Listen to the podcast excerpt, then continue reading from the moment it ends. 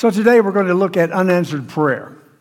Probably uh, many of you could tell us about a prayer that you have prayed fervently and sincerely, and yet you did not get the answer that you desired. If we looked at our uh, top five prayers from 2022 and looked at all of those, probably a lot of those top five, unfortunately for us, were not answered. And there's a reason why many, many prayers are unanswered. And I want to deal with that today. And we're going to get two prayers that are slam dunk that you can depend on an answer from God. But first of all, let's look at some of those prayers that are unanswered. It seems like some of our prayers we pray and what we want is not on the menu. And no matter how we beg and plead and uh, bargain with God, it doesn't happen. Well, it could be that James, the brother, half brother of Jesus, when he wrote this letter to Christians in the first century, he put his finger on something that even uh, applies for today. And that is from James chapter 4. The first part of this verse talks about getting things that we want and what we do to get things that we want. Uh, apparently, uh, these people that James was writing to were pretty rough characters. They hadn't been Christians that long. And so they would want something that somebody else had, and so they would just beat somebody up, or argue, fight, or even kill to get what they wanted. I mean, this was serious stuff. James is writing to people who really don't know much about being Christians. And so he's saying, You've, you've done everything you can to, to get what you want, but you wouldn't just think of asking God for it, would you? And why not? Because you know you'd be asking for what you have no right to. That's why it's not on the menu. You are spoiled children, each of you wanting your own way. Other translations say you're just asking for things, for God to give you things and make things happen so that you will have more pleasure. Aren't you glad that that was applicable in the first century, but no longer today? In our time, and certainly for no one in this building. Selfish, self centered prayers for what we want, even no matter how sincere, often go unanswered.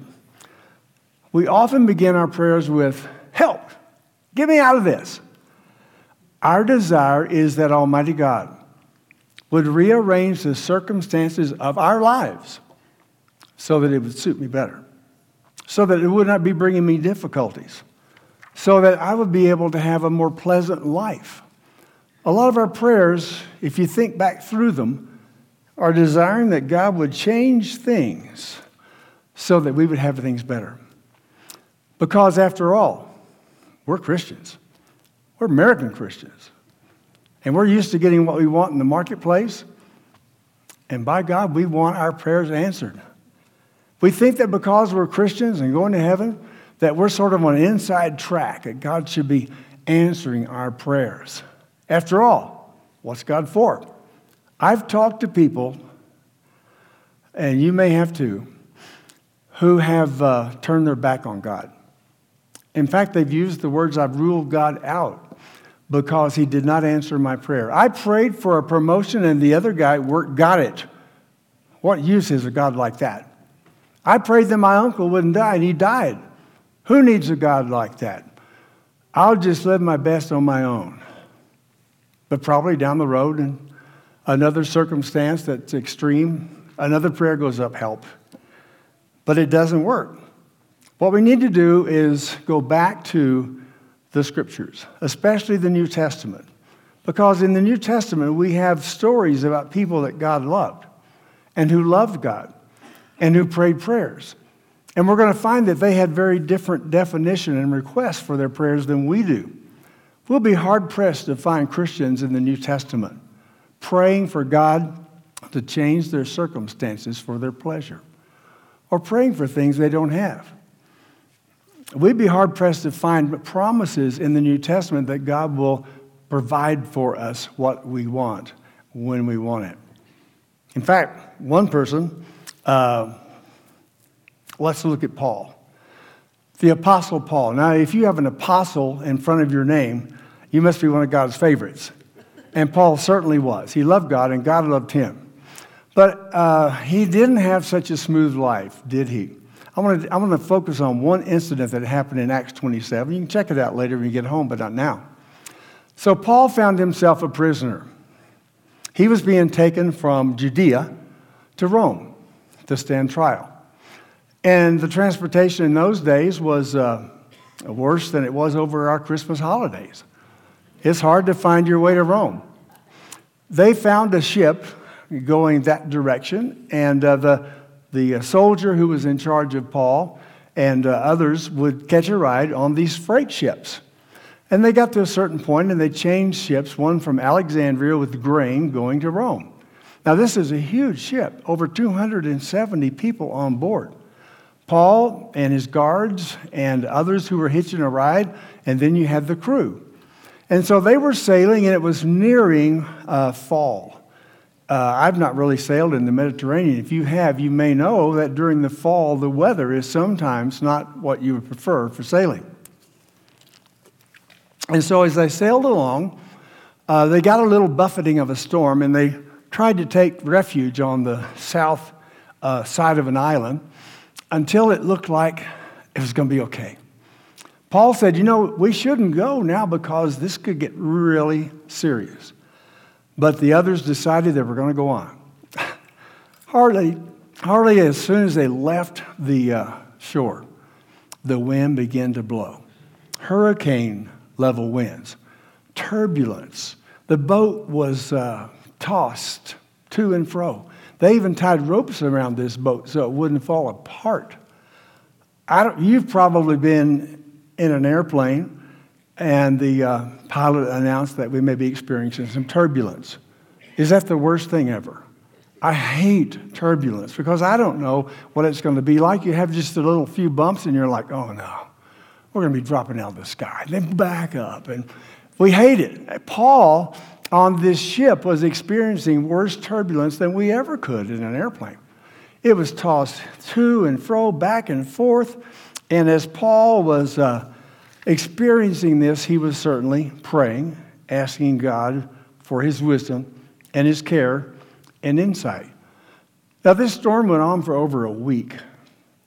No sun, clouds, wind, the uh, storm tossed sea, a week it went on.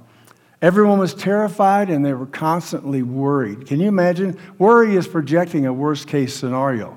So, probably these people on board were thinking about when this ship breaks up, I will drown and sharks will eat me, you know, whatever kind of. That, that's where they were in their minds. But Paul stood up. He had acquired wisdom from God.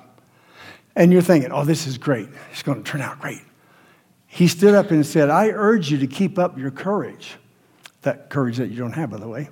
I believe we'll get through this, but we'll be shipwrecked on some island. So he had some wisdom, some insight from God. But still, the storm raged for two weeks. Two weeks. Paul's prayer was answered, but the circumstances did not change for the good. The peace was in Paul's heart, not around him. And so after two weeks, Paul again stood up and said, Now, you've been in constant suspense. You've gone without food. I encourage you to have a sandwich because you're going to need the strength when this ship breaks apart and you have to swim to an island. I don't know if that was perceived as good news or bad news, but Paul said, Take some food. He took some bread and broke it. And sure enough, uh, the ship began getting closer to an island. The soundings were, uh, the, the bottom of the ocean was closer and closer until finally they ran aground. And as they did, put the, the front of the boat into a sandbar, the back began to break up. Now, the soldiers wanted to kill the prisoners so they wouldn't escape. But the one in charge of Paul said no. And so 270 some people swam to the shore. Oh, it's over, right? Oh, this is so wonderful. Yes, Paul, thank you. And then they started to build a fire to keep warm because they've been in the ocean all this time, and a snake bit Paul.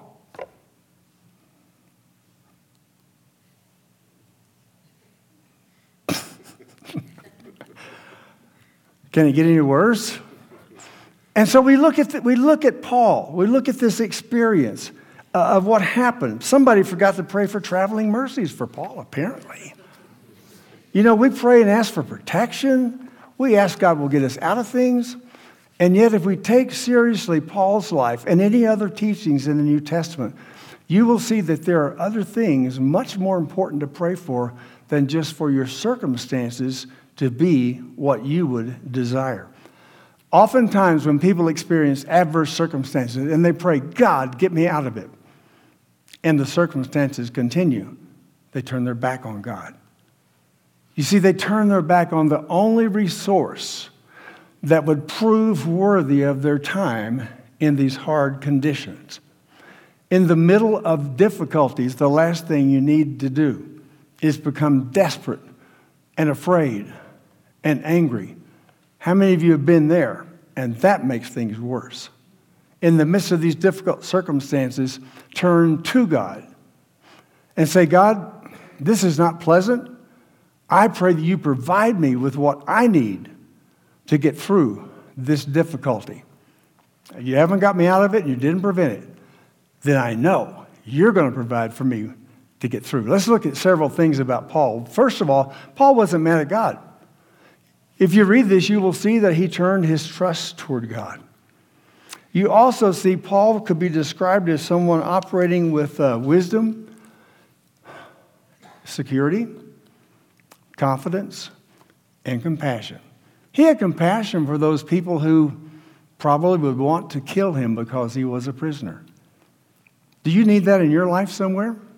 Yeah, we all do. Also, it's kind of funny. You'll see what I mean. Paul didn't rebuke Satan and tell the storm to stop. Unfortunately, there are many Christians who have empowered Satan beyond the limits God has given him to operate in our lives. We think Satan causes circumstantial difficulties. You go out and your car won't start. You begin to cast demons out of your battery because it's dead. But it doesn't help. All the time you're casting demons out of your battery, guess what? One of the only things that Satan can do, he is doing to tear you down. He's accusing you. He's saying your life sucks. Nothing ever works out for you. You're going to be late. Nobody's going to like you. But we're over here concerned with casting demons out of the battery, and we're not paying attention to the onslaught and the schemes of your enemy who wants to take you down. It's important for you to understand Satan can't cause you circumstantial problems, but he can help you make them worse. God has limited Satan's ability in our lives. Jesus defeated Satan at the cross and rose again. Satan only has three weapons. They're very effective. The first weapon is accusation. That's part of his name. He will accuse you and say, You're no good. Your life sucks. He will accuse others to you. Look at those people, they're such losers. He will even accuse God to you. If God really loved you, He would be taking better care of you. That's what happened in the Garden of Eden. Accusation. If something starts with an accusation, you're such, you need to check where that's coming from. It's not from God. He wants to scare you. He wants to fill your mind with worried scenarios of bad things happening. So you get all scared and angry and reactive and make things worse. Accusation, fear, temptation to make bad things look good. You'll get away with it. You're special. Did you hear those three things? What are they? What's the first one? Accusation. Second one, fear. Third one, temptation. That's what he can, that's all he can do. And so it's very important that you be aware of his schemes because those thoughts just float into our head and pretty soon we're processing them. 30 seconds later, after imagining the worst case scenario, you're miserable. And you make people around you miserable. Don't fall for it. And then we want to see that while Paul had wisdom and strength and compassion, things didn't get better. I know some of you are here today. I've known many of you down through the years. You're faithful. You love God. you even tithe. But there's situations that happen and they don't get better. And we pray together and we pray for God's strength and courage and guidance in those situations.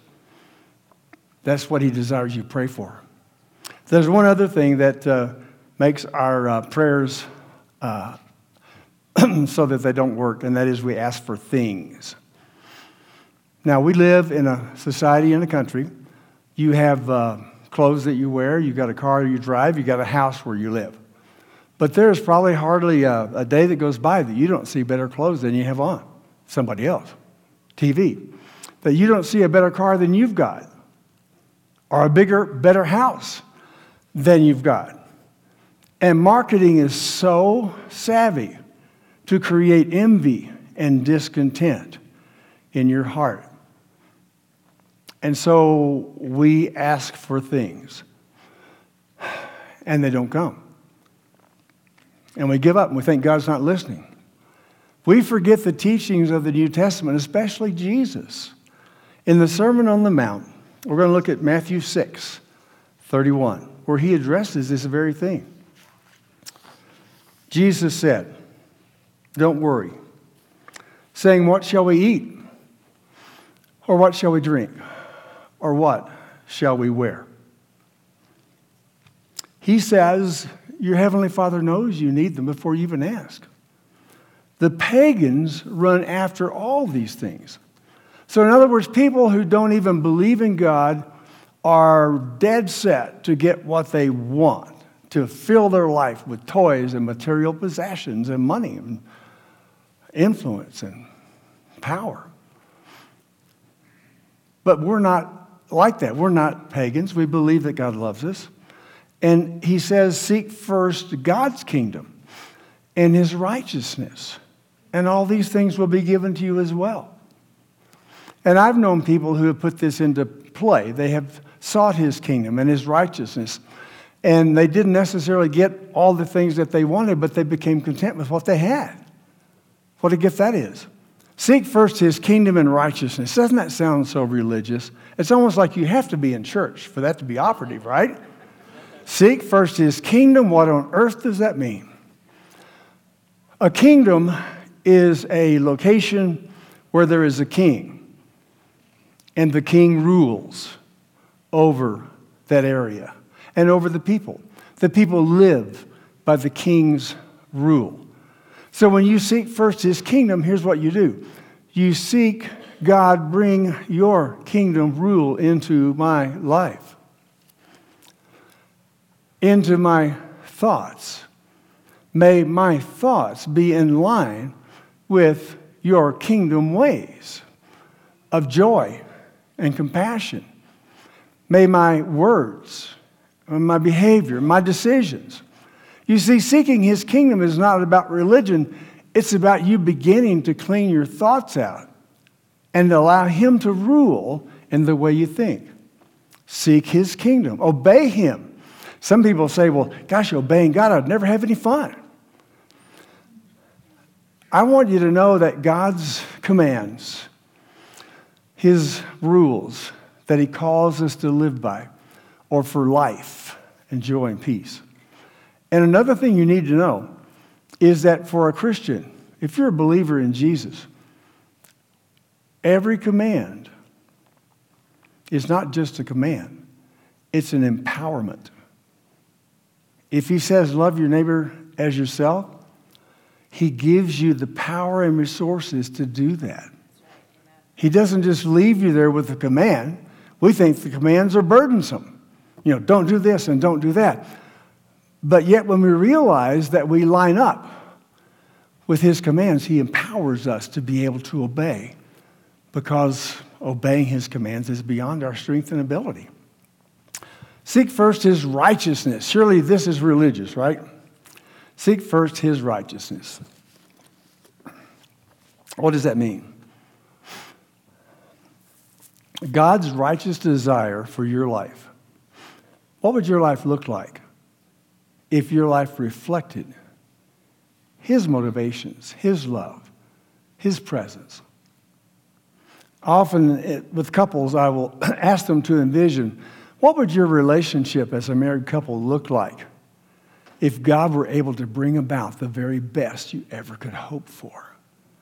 That's righteousness. That's righteousness. You see, you were granted Jesus' righteousness when he died for your sins and forgave you. And you have the opportunity to bring that righteousness into your life and the life of others. Take just a moment and imagine a situation in your life that maybe now is not to your liking. Maybe some persons that are difficult for you. And quietly, under your breath, ask God to give you a picture of what it would look like if those reflected his righteousness. No, there wouldn't be people just singing hymns and praying all the time. A husband and wife would be loving each other and have a taste of heaven on earth, seeking his kingdom and his righteousness. You see, this is something that we do when you leave the building. You'll be able to seek his kingdom and righteousness. As you pull into traffic, especially, seek his kingdom and righteousness. So we have his commands that are empowerments. We have his kingdom rule that we can come under and submit to. What are the slam dunk prayers? If you're Doug, thank you. Finally, we're getting to slam dunk prayers that God will answer. He's committed himself to. And these are the things, these are the prayers that you can pray with absolute confidence and faith. They're all through the New Testament. Uh, the writers, Paul and uh, Peter and John, James, uh, you'll find these prayers all through the New Testament, and you can pray them at home. You can pray them in your car as you drive. The first one is from Colossians chapter 1, verse 9. Now, Paul is praying here for these people. Now, don't get confused. Colossae was simply a Grecian city It's like the same as Carbondale is a city or Glenwood is a city. So it's not to a bunch of religious people. These guys have only been Christians for less than a generation.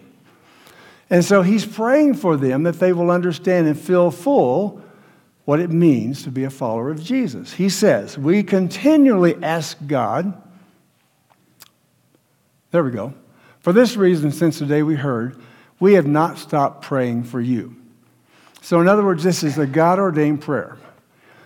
We continually ask God to fill you with the knowledge of His will through all the wisdom and understanding that the Spirit gives. You're standing at your house and you're being accused or criticized. An argument could be brewing, but not for you because you're going to pray, God, fill me with the knowledge of your will for this situation. Deep in my spirit, may I have the wisdom and understanding to know what to say next to this angry person. It sounds dangerous, but you can try it.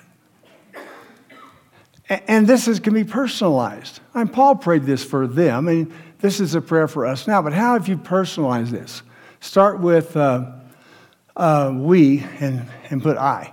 I continually ask God to fill me with the knowledge of your will through all the wisdom and understanding that your spirit gives me. Can you do that? Can you turn that into a personal prayer? Let's just take a moment for you to do it. Practice it right here. Look at that. Start with I.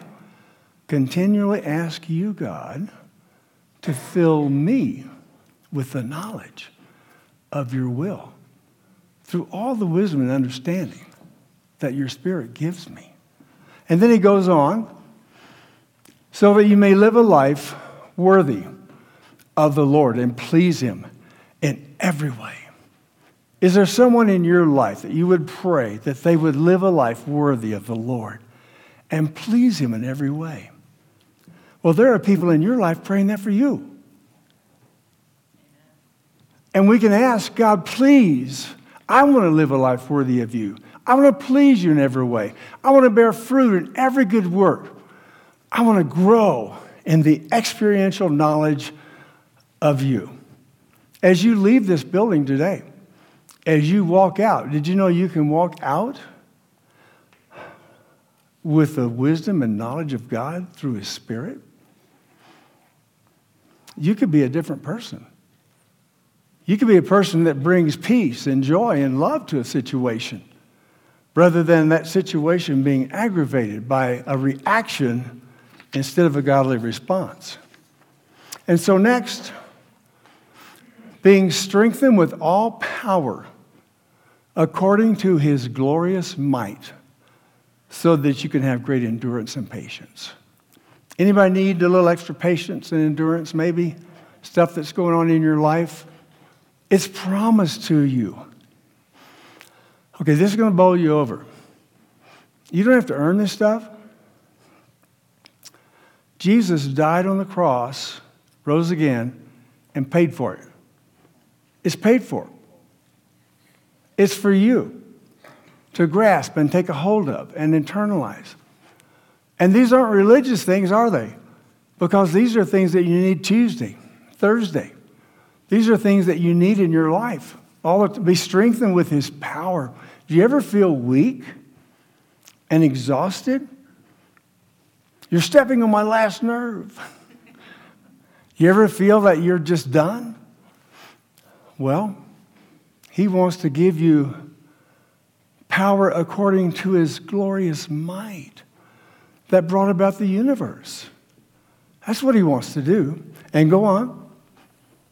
And joyfully giving thanks to the Father, who has qualified you to share in the inheritance of his holy people in the kingdom. Do you realize this morning you're surrounded by holy people in the kingdom of light? Hey, look at someone and say, You must be one of those holy people. Try it. It'll scare some people, but it'll be good. You must be one of those holy people in the kingdom of light. And go on, one more. I think. Is there another one, Jake?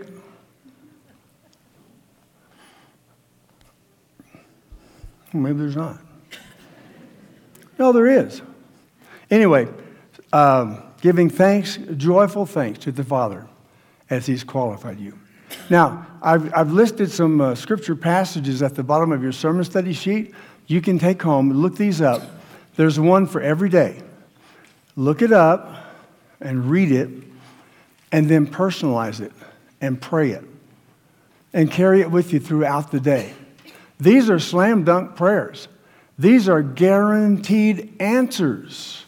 If you want to access what God has for you and what He wants to do for your life, this is it.